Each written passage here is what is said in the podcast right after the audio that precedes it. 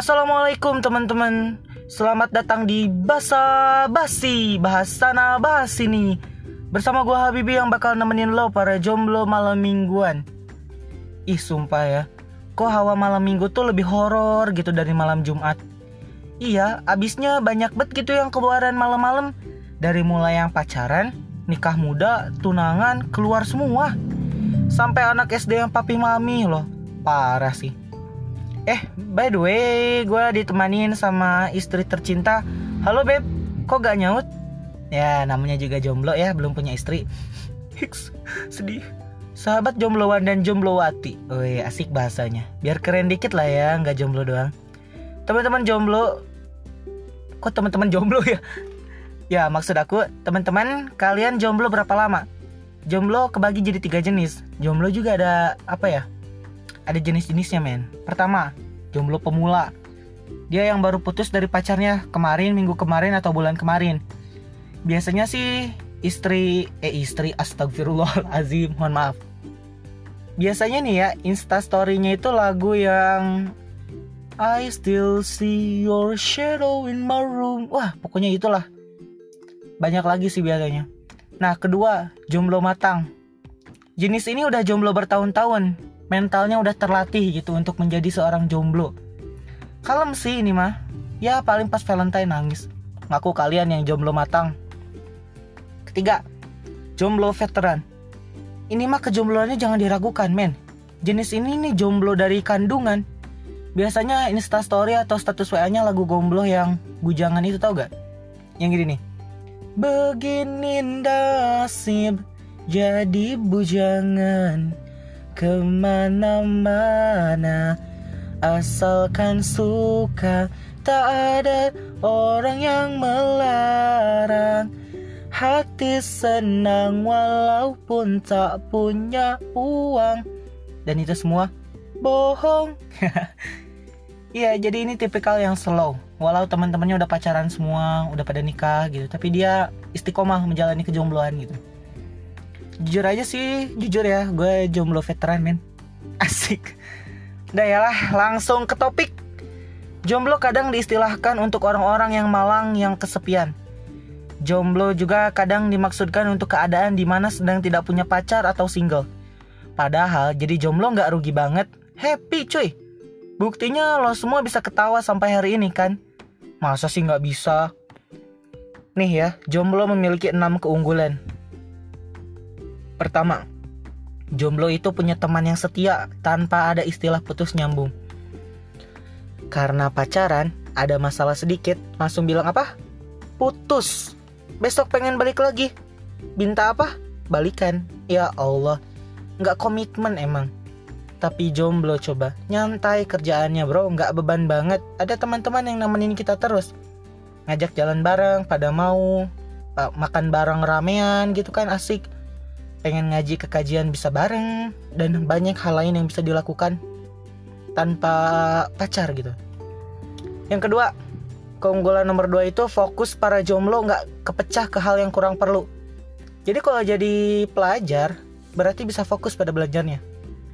Karena selain gak usah ribet membagi waktu antara pacar dan teman, fokus kita para jomblo juga hanya tertuju pada satu tujuan. Jadinya si jomblo bakal fokus sepenuhnya pada pendidikan. Gak ada pertengkaran yang bakal menguras energi, perhatian, dan emosi. Jomblo bisa fokus sama kewajiban dia sebagai seorang pelajar atau mahasiswa. Bahkan selain bisa fokus belajar, si jomblo juga bisa fokus gapai akhirat. Dan fokus itu penting. Lanjut. Nih yang ketiga nih. Yang ketiga, keunggulannya ini sering dirasakan oleh kita para jombloan dan jomblowati di Indonesia. Waktu luang kita sebagai jomblo bisa digunakan untuk memperkaya pengetahuan diri sendiri dan melakukan hal yang bermanfaat lainnya. Karena banyak muda-mudi yang sibuk pacaran, apalagi malam minggu gini nih, boncengan bareng, sibuk ngatur waktu buat ngedate, nyari kafe, ribet lah. Jomblo justru nggak perlu iri dan nggak perlu pengen kayak mereka. Why? Karena jomblo bisa menggunakan waktu luang untuk memperkaya diri sendiri. Waktu lo sepenuhnya jadi milik lo. Lo bisa ikutan ekstrakurikuler, bisa ikut kepanitiaan di luar sekolah, bisa ikut lomba apa itulah. bisa ngasah hobi dan bakat, ya kan? Nih, lanjut keempat, gak ada yang melarang ini itu. Jomblo bebas menentukan apa yang kau mau. Yang kita mau maksudnya. Jomblo mau sholat, mau ibadah gak perlu minta-minta izin ke pacar. Lo mau ngaji juga gak perlu pamit ke pacar. Lo mau jalan-jalan, hiking, motor-motoran, gak perlu minta izin ke pacar.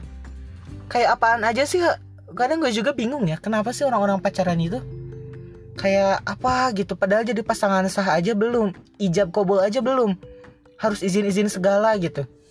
Yang harusnya adalah minta izin sama orang tua, bukan sama pacar. Kalau udah jadi istri atau jadi suami gitu baru.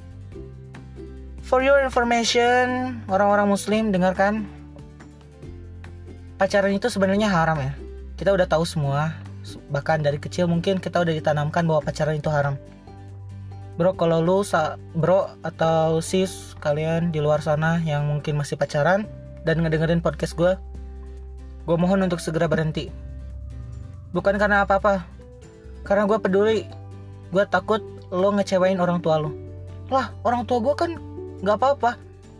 Nih, ya kalau lo pegangan tangan, orang nikah pegangan tangan tuh menambah pahalanya, berguguran dosanya. Lo udah gak punya amal soleh misalnya, lo udah pacaran, pegangan tangan. Bayangin bro, orang tua lo ntar dibawa sama malaikat Zabaniyah, dimasukkan ke neraka, disuruh menggenggam batu bara dari neraka, otaknya hancur bro. Lu kalau sayang sama istri, sayang sama orang tua maksudnya, lu gak pacaran. Oke lah, lanjut. Kelima, gak ada drama khas anak muda yang jomblo alami, dan ini merupakan hal yang patut disyukuri. Meski sudah merasa dewasa saat SMA, tapi nyatanya emosi kita tidak stabil. Di usia ini, emosi masih meledak-ledak. Gak jarang hal ini bisa memicu drama pertengkaran, apalagi jika pacar memiliki tingkat kematangan emosi yang sama. Bisa bayangin kan, betapa banyak energi yang terkuras saat pacaran. Kalau lo jadi jomblo, bersyukurlah. Lo gak akan mengalami hal ini coy. Terakhir, yang keenam, banyak generasi ala yang pamer kemesraan di media sosial, astagfirullah. Banyak generasi ala yang pamer kemesraan di sosial media. Bersyukurlah, jomblo bukan salah satunya. Gak jarang kita menemukan banyak pasangan muda yang selalu mengumbar kemesraan di sosial media. Alih-alih kita ikut bahagia, kita justru merasa sayang dan perhatian dengan tingkah pola mereka. Jadi bersyukurlah, jomblo bukan termasuk pasangan ala yang banyak tersebar di sosial media. Menurut survei, yang jadi korban selalu wanita, yang selalu disakitin wanita. Tapi kenapa wanita selalu gak paham? Udah tahu dia disakitin, masih mau pacaran. Udah tahu dikhianatin, masih mau pacaran. Sampai dibuat lagunya gitu, kamu berbohong, aku tetap percaya. Kan beleguk ya teh. Dibohongin percaya, dikhianati gak peduli. Terus bilang, dimana cinta yang seperti aku? Iya, kamu teh lagi blow on, ya Allah.